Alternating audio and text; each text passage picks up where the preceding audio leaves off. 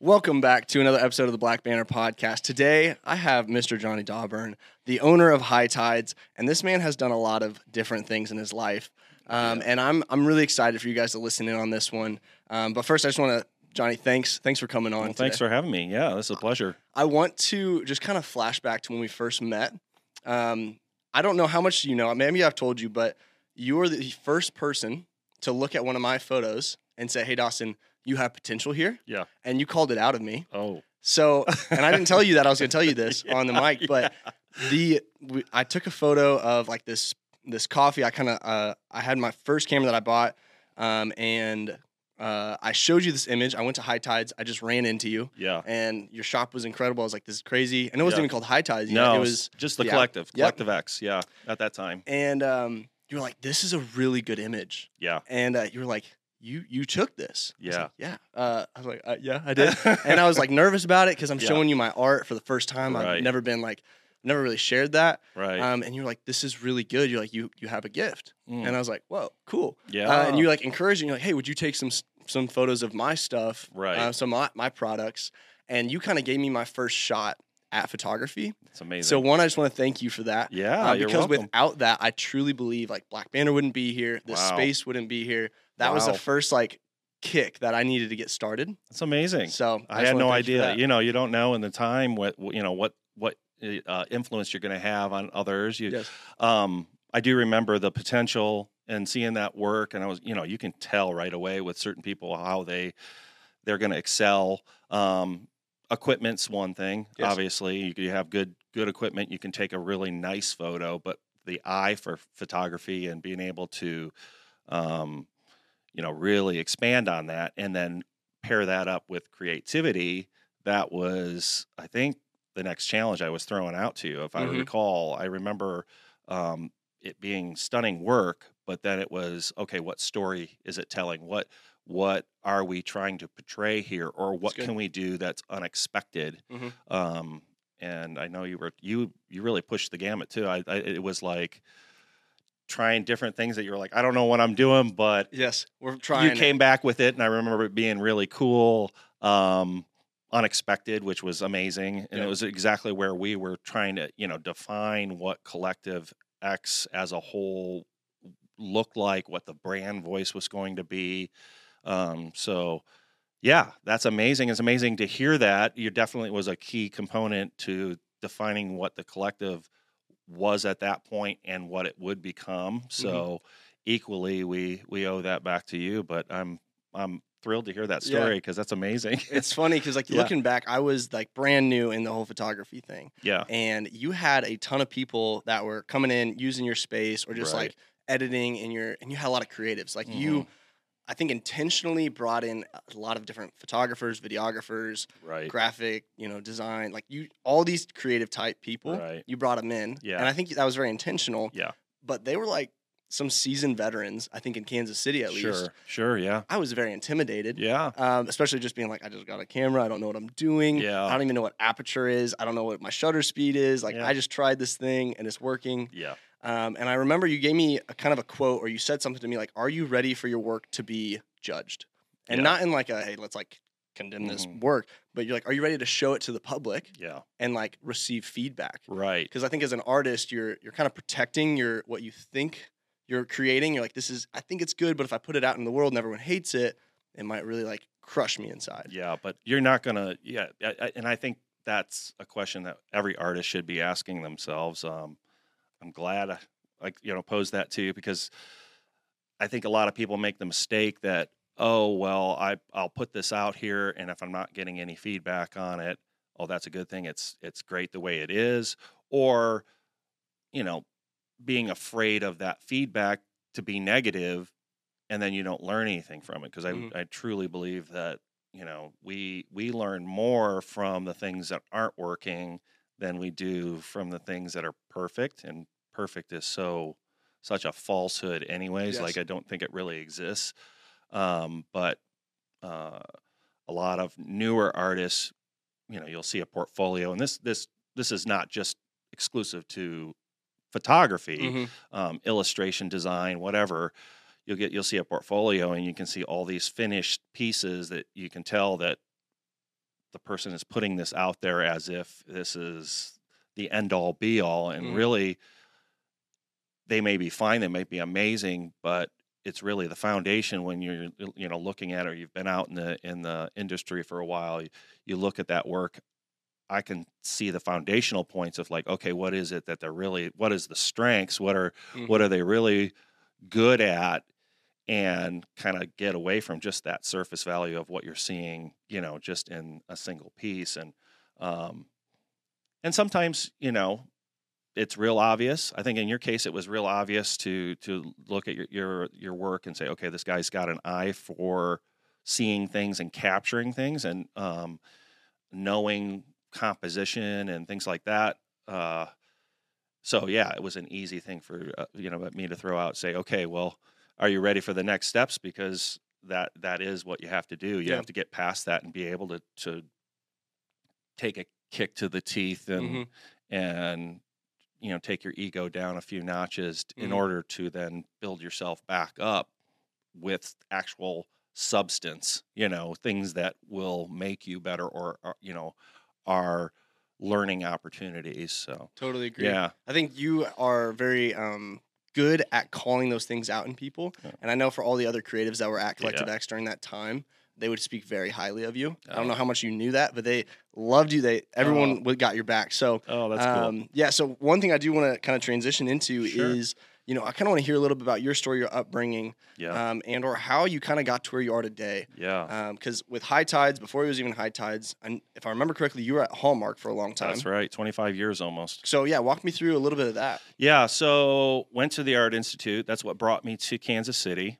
Um, grew up in Detroit. Okay. So, um, you know, creative kid, didn't know what to do with that art.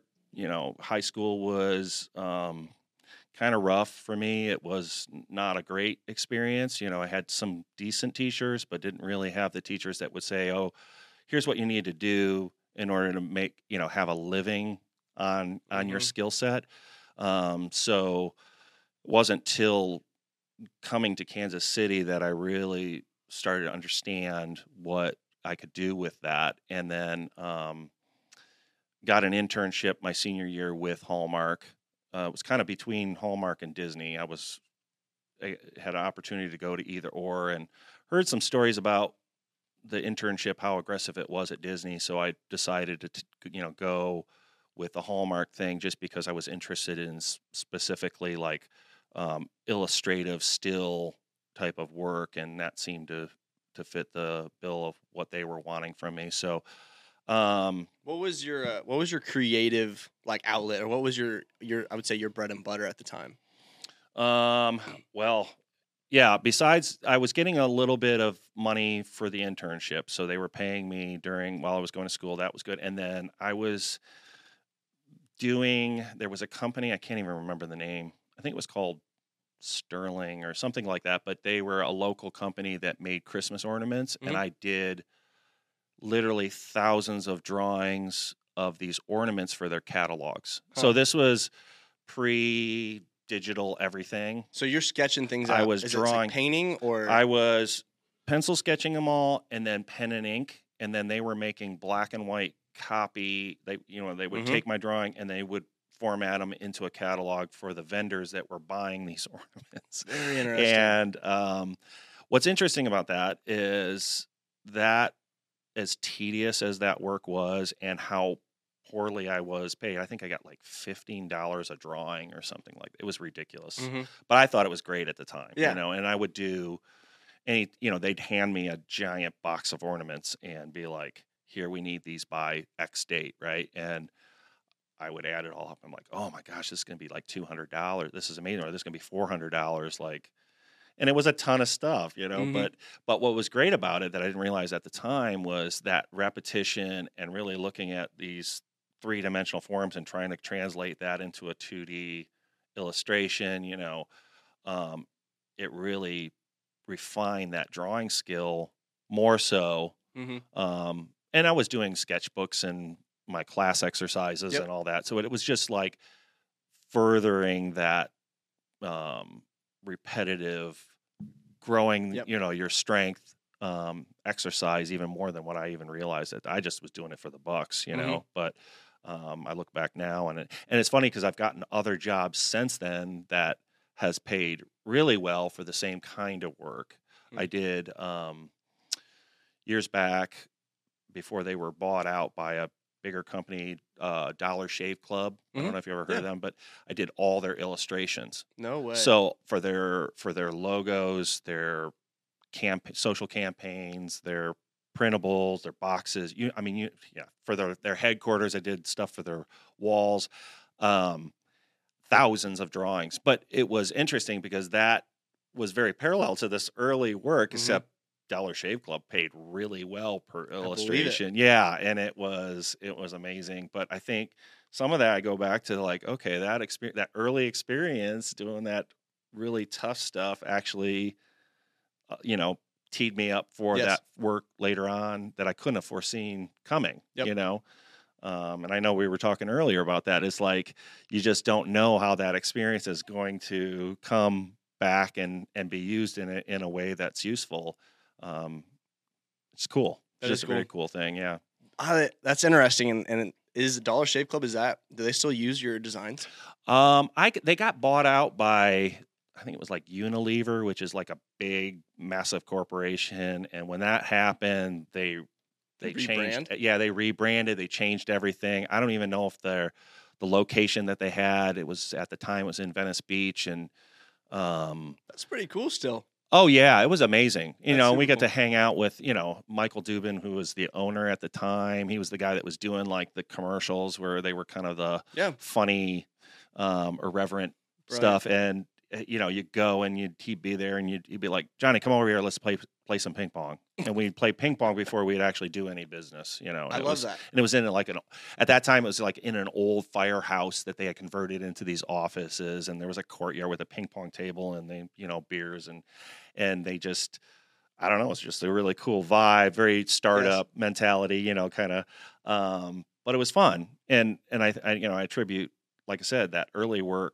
to being able to you know take that opportunity and actually roll with it and being comfortable you know pair that up with all the years at Hallmark and whatever else I was doing on the side. I've always been kind of side hustling, no matter Mhm. what it is that I've been, you know, working on or what job I had. It was always, oh, I'm doing this other thing too, you know.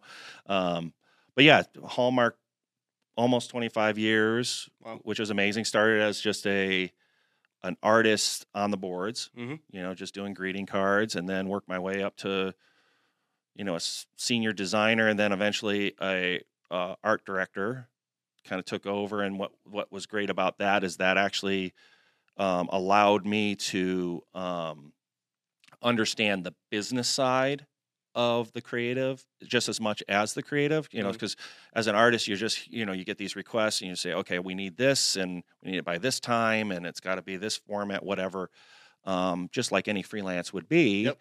um, except now I was understanding why those things were being asked because I was understanding okay well at retail this is going up against these products that are already there and these products are performing at this particular percentage Mhm. and we need this new product to do this it needs to look different so that the, the offering is more well rounded um, understanding all those dynamics about what was going into it um, really helped me because I could understand why the changes and why those things were being asked of me before I became art director, which was, uh, you know, you don't really have, you aren't privy to necessarily. So, um, and once again, didn't realize how much that understanding would come to to help with further projects later on. Of uh, you know, saying, okay, well, yes, looking good is great. Making this look cool or these colors or whatever or this style is important, but it's also how are you speaking to the customer? How is it? Mm. What is it being? You know, going to be in company with at the retail space that you're doing and. Um, that's all kind of come into play with all the other businesses that we pursued That's massive. yeah, it was pretty pretty huge, you know, and so that was a great opportunity to kind of grow, um, kind of work my way up to senior art director, and then eventually they in the in the spirit of a lot of innovation that was happening in Kansas City, Hallmark put together their own um, form of an incubator in house, and hmm. they pulled about 18 of us through from the company and uh, put us in this kind of exclusive area where we were developing new business opportunities for Hallmark. Um, and during that time, uh, I had paired up with just a couple other people, and we were developing a new concept that uh, Hallmark could develop as a either a, a fold into the mothership or to you know a uh, create a subsidiary or sell off to a third party. And that was kind of our charge in this incubator. Mm-hmm. Everybody mm-hmm. that was a part of it had to come up with these business opportunities that would be one of those three things. Mm-hmm. The one that I had developed was a, a pop up strategy that was all about creativity and connecting through that creativity because Hallmark is an amazing creative yep. space. And um, I always thought it was under um, advertised on how much creativity is actually happening within that very interesting space. Yeah. And so we were pro- proposing saying, okay, well, we'll we'll pop up in like-minded areas across the country and open up these stores and sell product through, you know, creative connecting. And so um, I did that for the last almost three three and a half years, I think, of my career there, um, which taught me a lot of ropes about pop-ups, about startup business 101 mm. you know yep. we they treated us like an uh, like an incubator would where we had to kind of go through the different stages of seed you know you have your idea and then you have to kind of proof of revenue and you know, proof of concept proof of revenue and then you know you graduate onward and you keep getting funding like you would yes um, the best part about it is i was still getting a salary so it was like less risky than it yes. was but it was, so it was like it was like startup 101 from for myself and these other people that were in this, and um, that allowed me a lot of experience that fast forward to even now, or you know, once I left Hallmark, um, I was able to apply some of those learnings and then start up things like So KC, mm-hmm. um, and then eventually the Collective, mm-hmm. uh, Collective X, and then and then now High Tides, and so um, I think it was great. I love you know? the uh, the idea that you're you know you're talking about how you learn the business side of things in yeah. the creative space. Yeah, that's something I think uh, a lot of the creatives, um, especially the young ones like myself, like I had to learn this yeah. on my own, kind of figuring it out um, from other guys similar to yourself who right. have been through it. Um, but I, I started learning it's more than just the images you're creating, especially when you're freelancing. You're almost selling results more right. than the the product or the video or the photo. Agreed. You're like, hey, this uh, I'm going to help you gain more leads or I'm going to help you gain more revenue. But my strategy is through video content right. or through this ad campaign. Right. And uh, that once that clicked for me, business made way more sense. Yeah. And I was speaking the language of a businessman or the owner of the shop who just wants to hear, are you going to make me money? Right. Are you going to help this place thrive? Right. Uh, I mean, obviously, yes, they you, they want to see your work. They want to make sure you can do it, and right. you have good images, so build your portfolio. Right. Um, but I think there's a, a big step and a, a, big learning curve right there of just learning. Oh, this is more than just creating beautiful images. There's business behind it. Agreed. Agreed. Uh, yeah, I think. Um, you know, I I don't know. Art school is different for everybody, but I know um, I didn't get a lot of that at school. It wasn't until you get out there in that real life experience and you start freelancing and you're working with others.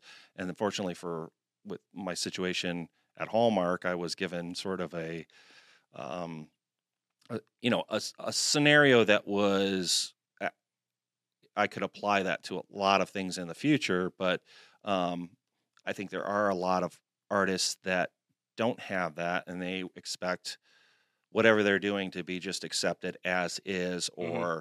they can't figure out why people aren't gravitating toward it toward it and it's it's a much more complicated um, thing to that work because you're right like a business owner wants to know that their investment's going to to pay off in these ways with by using what it is that you're putting out there I think as as a photographer or as an artist or whatever it might be, as a creative person, you have to um, be able to show how that will work for them, or be able to verbalize why this is going to connect with a customer or if you're you know you're a wedding photographer why um, you you you being hired for their wedding will actually help them capture the memories better than another photographer would would be able to do or Mhm.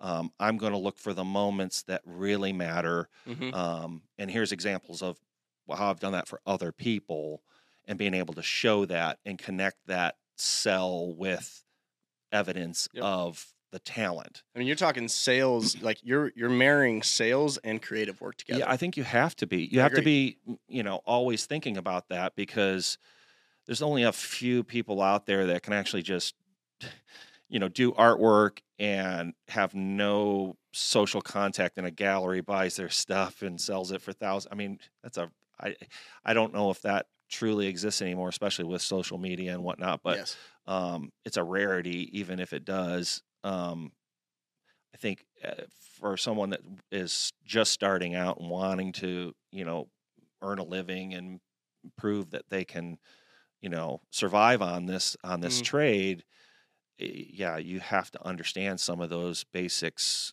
up front and how to market in a way that um, has substance. Yeah. You know, it's it's weird because you know you you you you can be a very talented artist and do um, amazing work, but if you can't communicate wh- why it's amazing or what it is that you're delivering or how you're connecting other people with Yep. that, it's not much use to anybody other than maybe yourself or close in people that just admire what you're doing. You know, I mean, it's Absolutely you, agree. You you're not necessarily going to make money from that. Yeah. Um, and it's hard because money and art It's, it's a- hard to com- it's hard to separate. it's a two. hard it is you know you want to you want to stay true to your craft you want to stay true to um the, the vision and the inspiration and all those things and and but at the same time you're like well i also need to pay my rent i need Yep. to pay for my studio i need to pay for supplies equipment you know i need Yep. to upgrade i you know all those things are real Yep. and so finding that balance is is is can be very tricky Yeah. um I mean, that's the advice right there. Is like learn also learn your craft, but also learn the sales. yeah Understand the business behind it, and once you start piecing those things together, it's gonna really set you apart Yeah. and or get you going. Um, but I, I kind of want to pivot because Yeah. now, I mean, we went through Hallmark, and now I want Yeah. to. How how did you get started? You're doing your own thing, yeah getting in the crossroads, getting your own space. Um, kind of walk me through that. Yeah, uh, so it was yeah, it was kind of interesting. So, um, like I said, it was always kind of doing a side hustle while I was working at Hallmark. Oh, you know, I was doing some of that freelance for Dollar Shave Club at the same time. I was, you know, working there, so it was some crazy hours, but always having that hustler mentality. I think that's It's good. you know, I think that's key to anybody that's willing to take the risk. You got to be always hungry for the next thing. Was it? So I want to ask. Was that Yeah. a scary risk to like, hey, I'm gonna leave Hallmark? It was. It was less scary for me, more scary for my wife. Yeah. Yeah, because Michelle, she, you know, we, we had kids that were that time in elementary school, grade school, whatever. Mhm. Um, they're they're close to my daughter's almost graduating now, so would be less scary now. But um, then it was like, okay, got a solid salary. I'd Mhm. been there 25 years, so it was it paid very well. Um, and the idea of leaving and starting some something completely unknown and not guaranteed, Yeah. um, it's risky. Absolutely. But But you um, went for it. You said we're doing it. yeah, it was one of those things where it was like uh, I felt like the experience I had had, especially in those last few years, plus a lot of the side things that I had been doing, you know, I felt like it was time. It was also, you know, I was a point in my life, just in general, of saying, okay, I want to, I don't want to only have done this, Mhm. you know, with my career. I want to, I want to do something else, and I, and the collective always had, I always had in the back of my mind, especially last five or six years at Hallmark, I um, I realized really quickly. I think because I always felt like they under um, advertised how creative of a community they were, um, be you know within the walls. Um, I wanted a space that really highlighted that. Mhm. I, I you know a studio that could was capable of doing amazing things, Yep. but then also if you happen to come in, you could talk with those individuals or see them in the process of that creative process Mhm. um, and um, maybe even learn or realize hey these people could help me with Mhm. a challenge that i have i have a creative need and Yep. you know now this person could meet that need or you know even just have a, a conversation that might spark something within them that might make them want to go out and try something you know Yes. we've we've had people come in and just say i i don't know what's going on here exactly but it's, it's definitely creative and i want to be here i bring my sketchbook and i just feel like i need to draw and it's Yeah. like even if it's just that that inspiration or that fire Mhm. that's great Yep. like That was me. yeah yeah I and i think "This that's cool." it yeah and i think not every not not everybody's wired that way Uh, right yeah. Totally. but um, what's cool about it is when you are, and you you, can see what's going on. Um, yeah, you It just it's like okay, I got to know more, which Yes. is cool. So That's all, so you year one. What was what was kind of the business model going into, or or maybe even fast tracking it to? You brought a ton of creatives in, and yeah, it's like, why did you bring all these creatives in? well, so a little bit before that, so when I was like I said, we're doing the side hustle at Mhm. Hallmark my last couple years.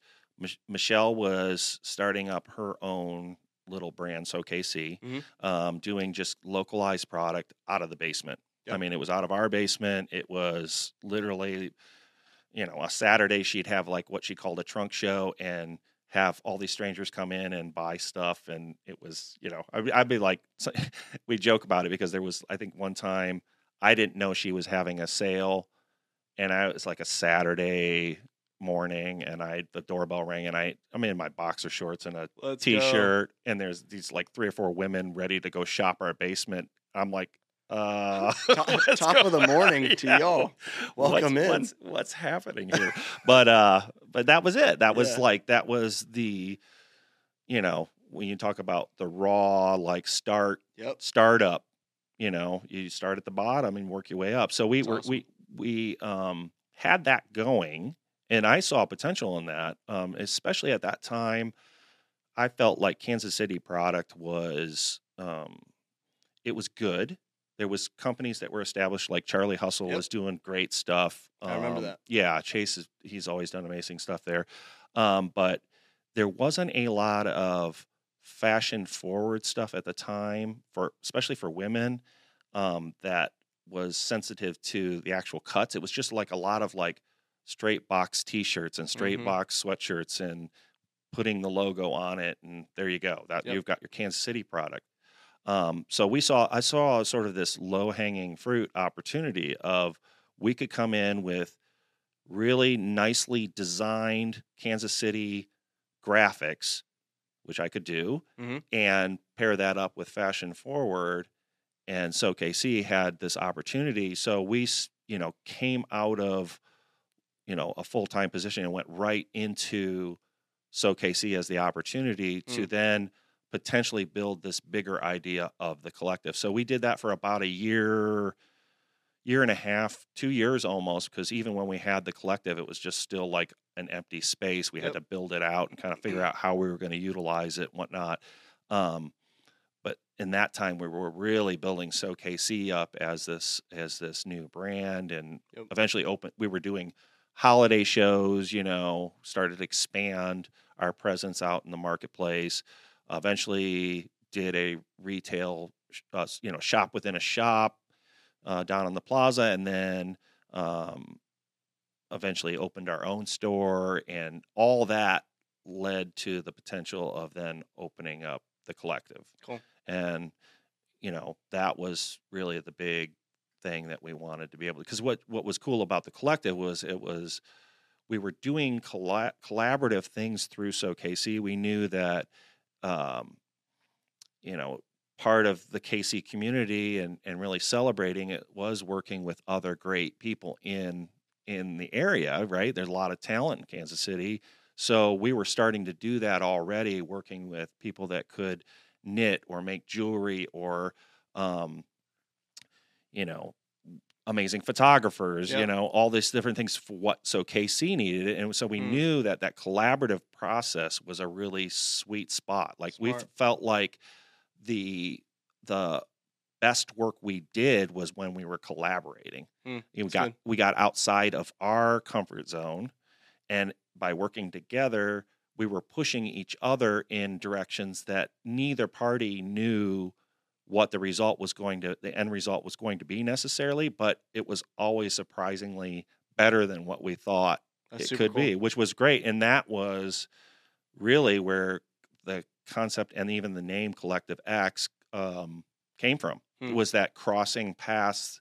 Um, EX is, you know, if you look up the Latin, um, you know, translation, it's it's out of, and so the, the you know the the idea of crossing paths and what comes out of that was really why we called it Collective X. And That's so cool.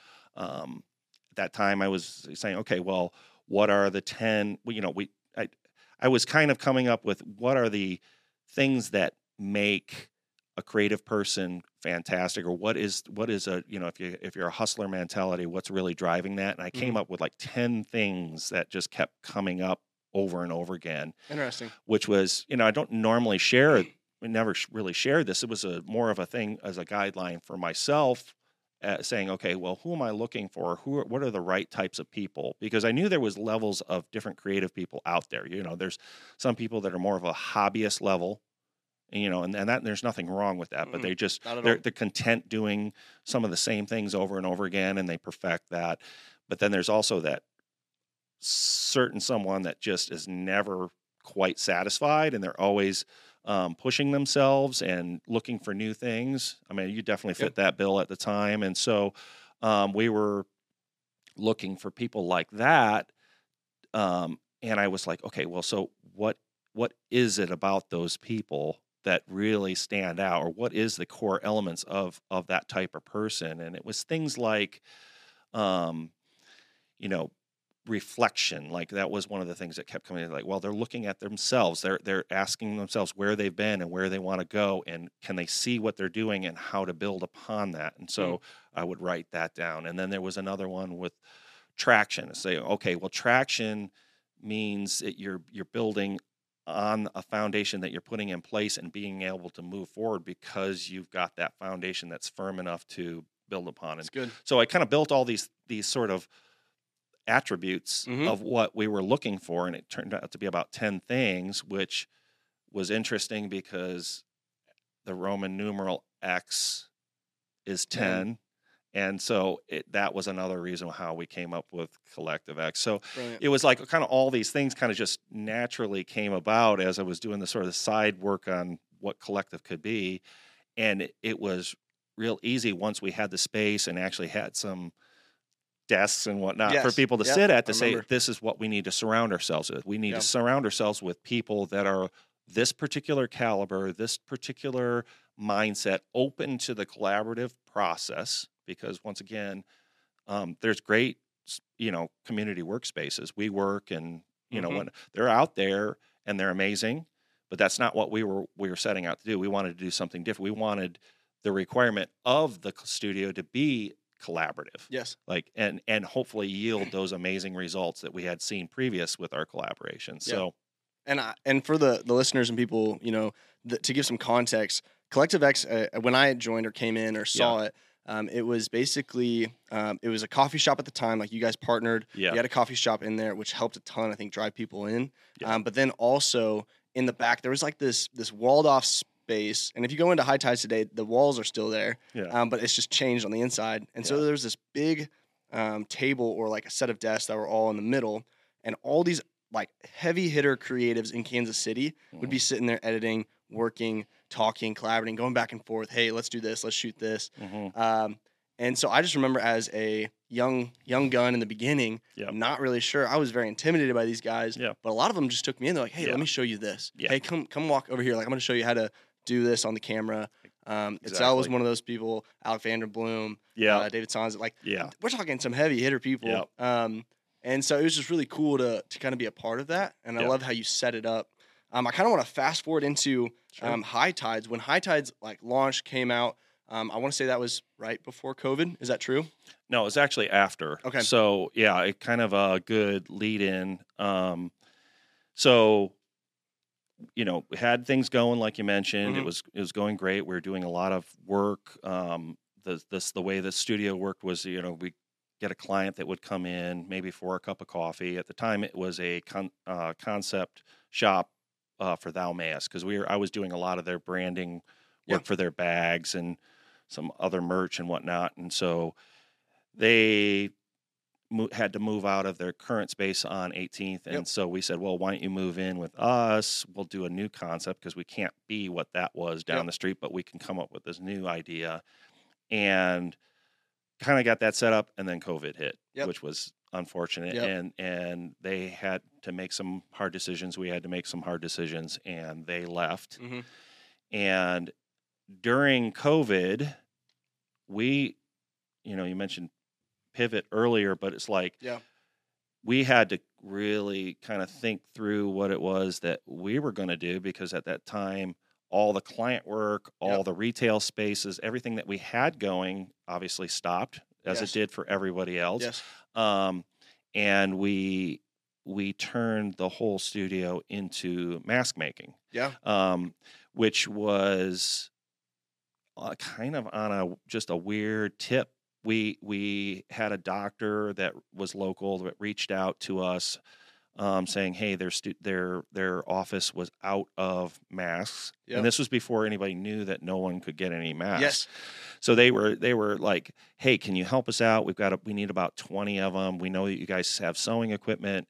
And we said, "Well, maybe." Yeah. Because we were we started thinking about the legal ramifications of like what we put out there and how would Oh, that yeah. be? You know, like we don't want to claim that we're something that was not actually. Yeah. You know, and um, but then they said, "Well, hey, the public doesn't know this yet, but the CDC has just given the offices a, a template of a mask.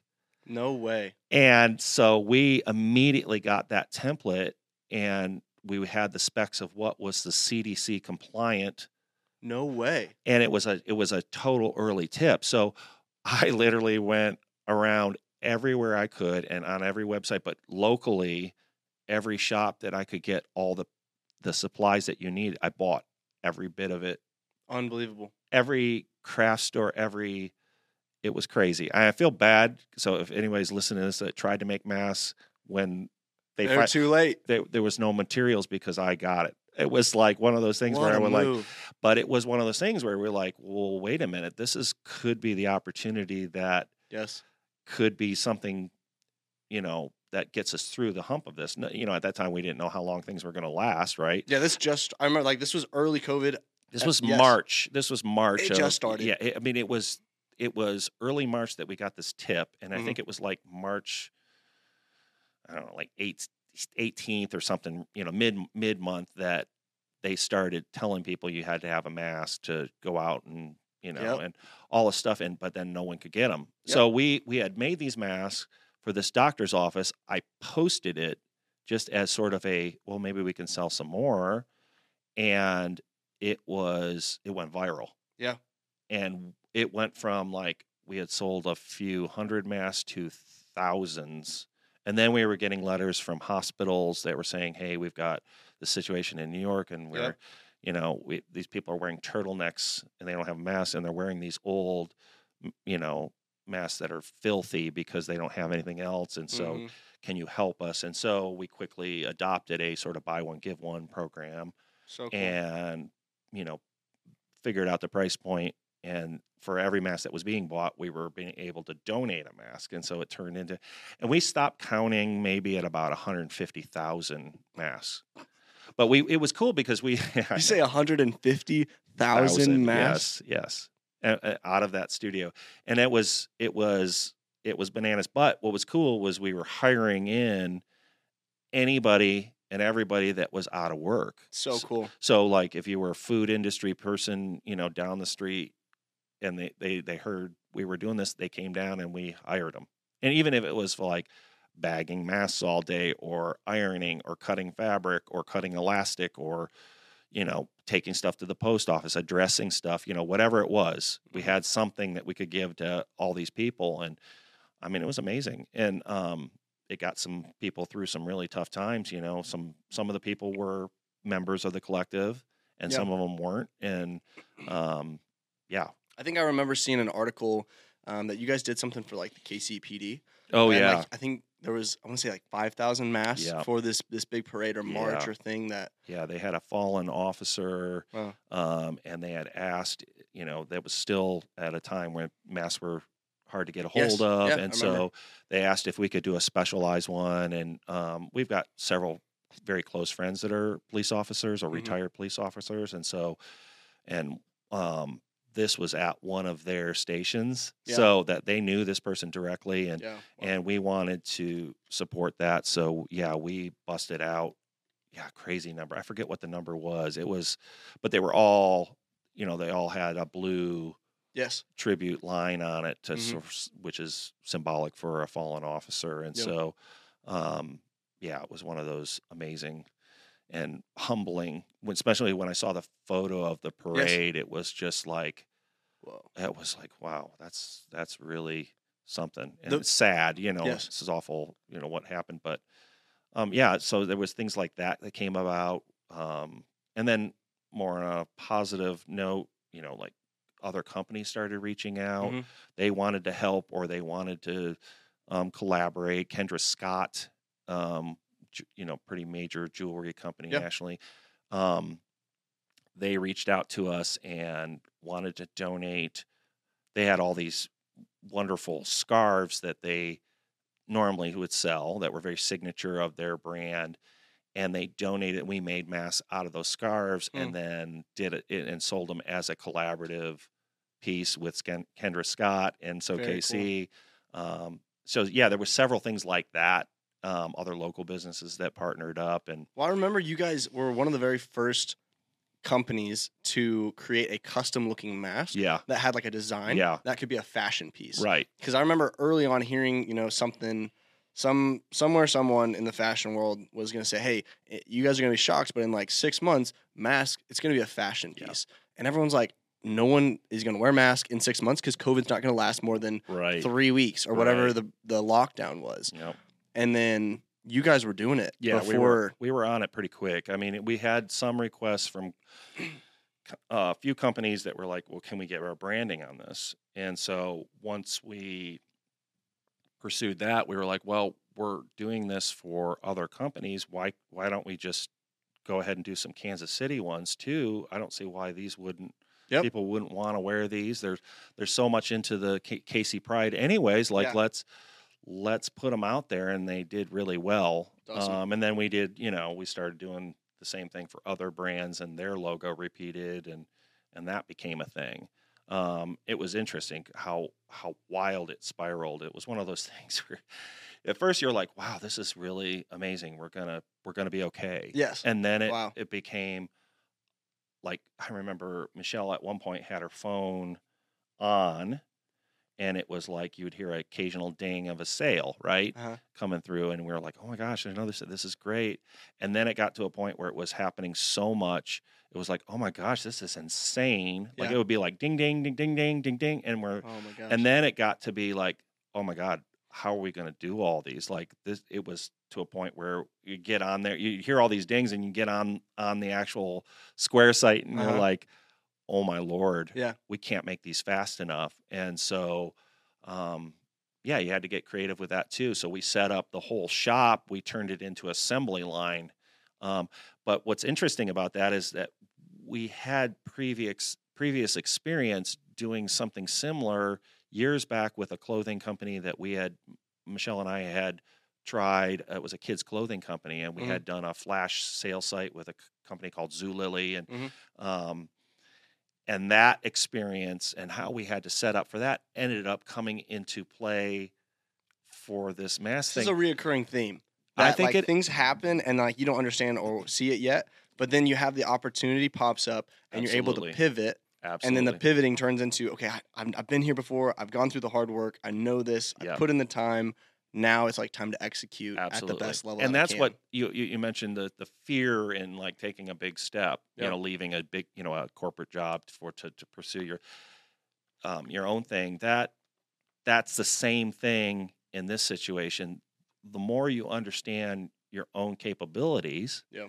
and what where you've been and what you've actually done and and and not lose track of that the more you can go into these newer situations and pivot or whatever it is you have to do or the new challenge whatever that might be you can go into it and be completely i mean i don't want to say fearless because Mhm. that's ridiculous there's always a little bit of an element of the unknown that can be scary but not as fearful Yep. um, because you know you're basing it off of true experience Expe- that yeah. is that is yours. You know, it's it's hundred percent yours, and um, that was the case for us. We were like, let's go. We know how to do this. We can we can make this happen, and and it did, and it saved our business. And actually, then because of the unfortunate situation of now having this shell of a coffee shop, that's where Hi Tides came along. We hit it because this is where I wanted to yeah, pivot into. Yeah, Uh, and we got a little bit of time left, so I want you to go Yeah. into hi tides, yeah. why you created it Yeah. the way that you did. This is a such a unique coffee shop, and I I hope that anyone listening can go check it out if you haven't been to it Yeah, already. it should. It's fun. It's it is such a cool place. So Thank you. yeah, kind of go into why you you chose Hi Tides, the name, why you kind of went into the the design of it. Sure. I know you guys do some crazy drinks and, and experiment a ton. Yeah. It's super fun. Yeah. So yeah, kind of go into it a little bit. Yeah, so hi tides, you know, when, when we said, okay, we've got this shell of a coffee shop, we knew that the coffee shop is a good idea for a studio because it it is a conduit for creative con- conversations. Whether you're a creative person coming in meeting somebody else uh, over a cup of coffee, or if somebody in the studio is utilizing the studio and wants to meet with a client, whatever the case may be, coffee shop's a great way to bridge all that.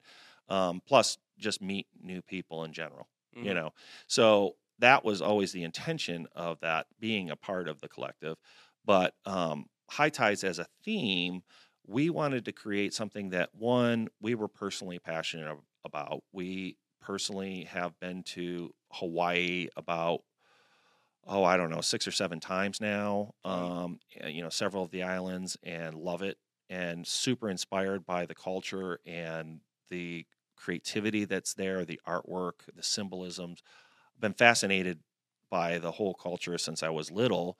Um, and so that was kind of a fun idea to play off of say, okay, well, what if we did a coffee shop that was themed like that? And the more we pursued it, the more we looked at the possibilities and ideas of recipes and what inspired us and what would we want it just became easier and easier to to put it together. And Mhm. so as I was doing the branding and thinking about the layout and the style of it and so forth and you know trying to do it all tastefully um and and show that inspiration um it just made more and more sense and quickly became uh, a, a, a concept where you say, okay, not only is it about a coffee shop, which a lot of people use a coffee shop as a way to get away from their office Mhm. or a moment to just escape from the day. Mhm. We were saying, okay, well, let's play that up even more.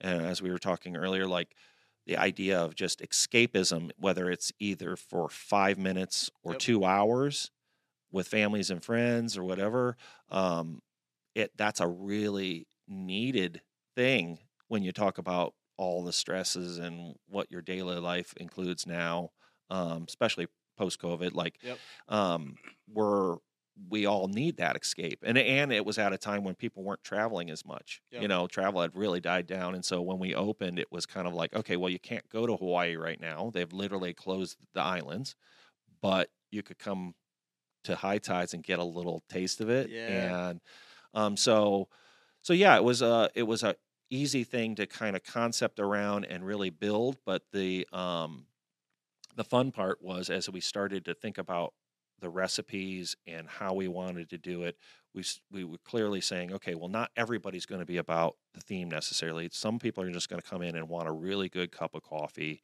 or a really good latte or whatever. So we need to focus in on partnering up with companies that do a really good job with that. So, um, in the same spirit as the collective collaboration, right? So we're saying, okay, some of the best things that we do on the creative visual side with the collective studio is when it's collaborative. Why wouldn't we adopt that same principle into the hi tides concept? And so we went after, say, okay, we want to serve donuts. But we don't need to be a donut maker. We can go to someone who excels in making donuts. And we went to Donutology, pitched the idea, Yep. they bought into it, and that's the base donut that we use. We use their donut, and then we top it with our own recipes on top of that really delicious base donut It's amazing. I and love that. and it fits the theme. And same thing with the bagels, Meshuggah Bagels. They're the best bagel company in town, and um, we love we're you know big fans of them. And so we went to them with the same concept. Um, Marcel is a coffee roaster. Uh, Christopher Oppenheim, who's been he was the former roaster of Thou Mayest. I met him through the work I had done with them, and so we went to him for the coffee roasting because we said, "Who's better at this?" You know, it's just like heavy hitters, Yeah, like you said on the term. creative side, is the same thing. Heavy hitters in the in this food industry. yeah, you're And- making your dream team. yeah. It That's was amazing. essentially just saying, you know, we we we know who to go to. Why wouldn't we go to them? You know, Yeah. and so we worked with Christopher on an exclusive roast that was a hi tides roast, and um, he killed it, and Yeah. it's amazing. And you know, we went in with just like you would on your photography or anybody else on their craft. You, you we went in and bought the right equipment. Yep. You know, our machine is a is a Victoria Arduino a lever system, which is a very old technology from the 40s, but it's a brand new machine. Mhm. So it's a technology they haven't changed since the 1940s, and it pull its claim is it pulls the perfect shot. So you pair that with Christopher's roast at Marcel Mhm. and his high tide profiles, and with an amazing shot pulling machine, it's it's Game just over. a winning. Yeah. So you go into it with like, okay, we're gonna we're gonna kill this at every detail we possibly can, and Yeah. so that's how we've approached it. And you know, you put it out there, and you you hope to God that people are gonna love it, and they did. And we were Mm-hmm. Absolutely. very very fortunate, and we're very humbled by Yes. it every day. And Johnny, what- you've done it. it's been it's been amazing because you know you get what I love is the personal stories that come into it, where you get like a couple. When we first opened, they they dressed up.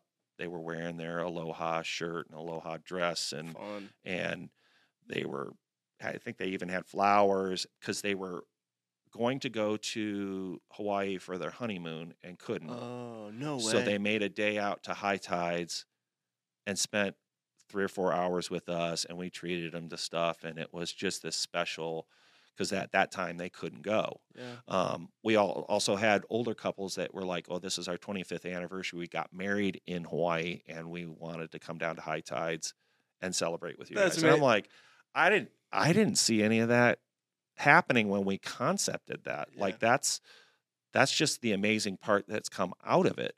Um, and then since we've opened, we've now, in order to try to give back and support the you know the Hawaiian culture, we are now sourcing um, ingredients from the islands, and we, we've got about a dozen companies that we source our granola, our honey, our teas, all That's from the super cool. islands. And in some cases, it's it's more expensive doing it that way, but it's important for us to know that we're helping the culture that we're you know inspired by. We Mhm. should be giving back and helping those businesses thrive as well. So it's been really cool, and we've got to know those companies.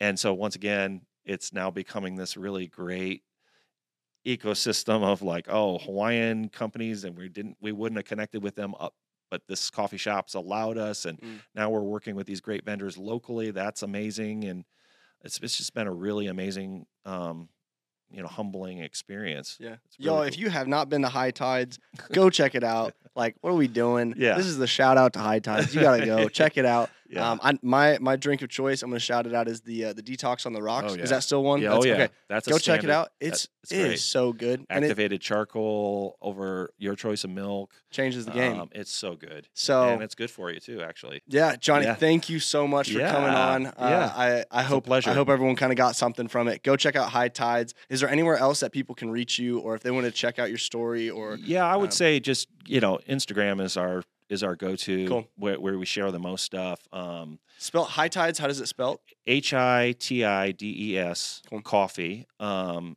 and and then collective.ex. Cool. So if you're on um, Insta, those are the addresses, and that's where we post the most. So so KC is going through some new stuff. We were Yep. teasing that with you Yep. a little bit earlier. Maybe we can talk about that at a future date. But Love to. got some new plans for that, and um, so that's been kind of sitting idle. But the the other two we we have them pretty updated pretty regularly. So All right, Yeah. y'all, you heard it. Go check it out. Go check out Hi Tides. All right, see you everyone. all right, cheers.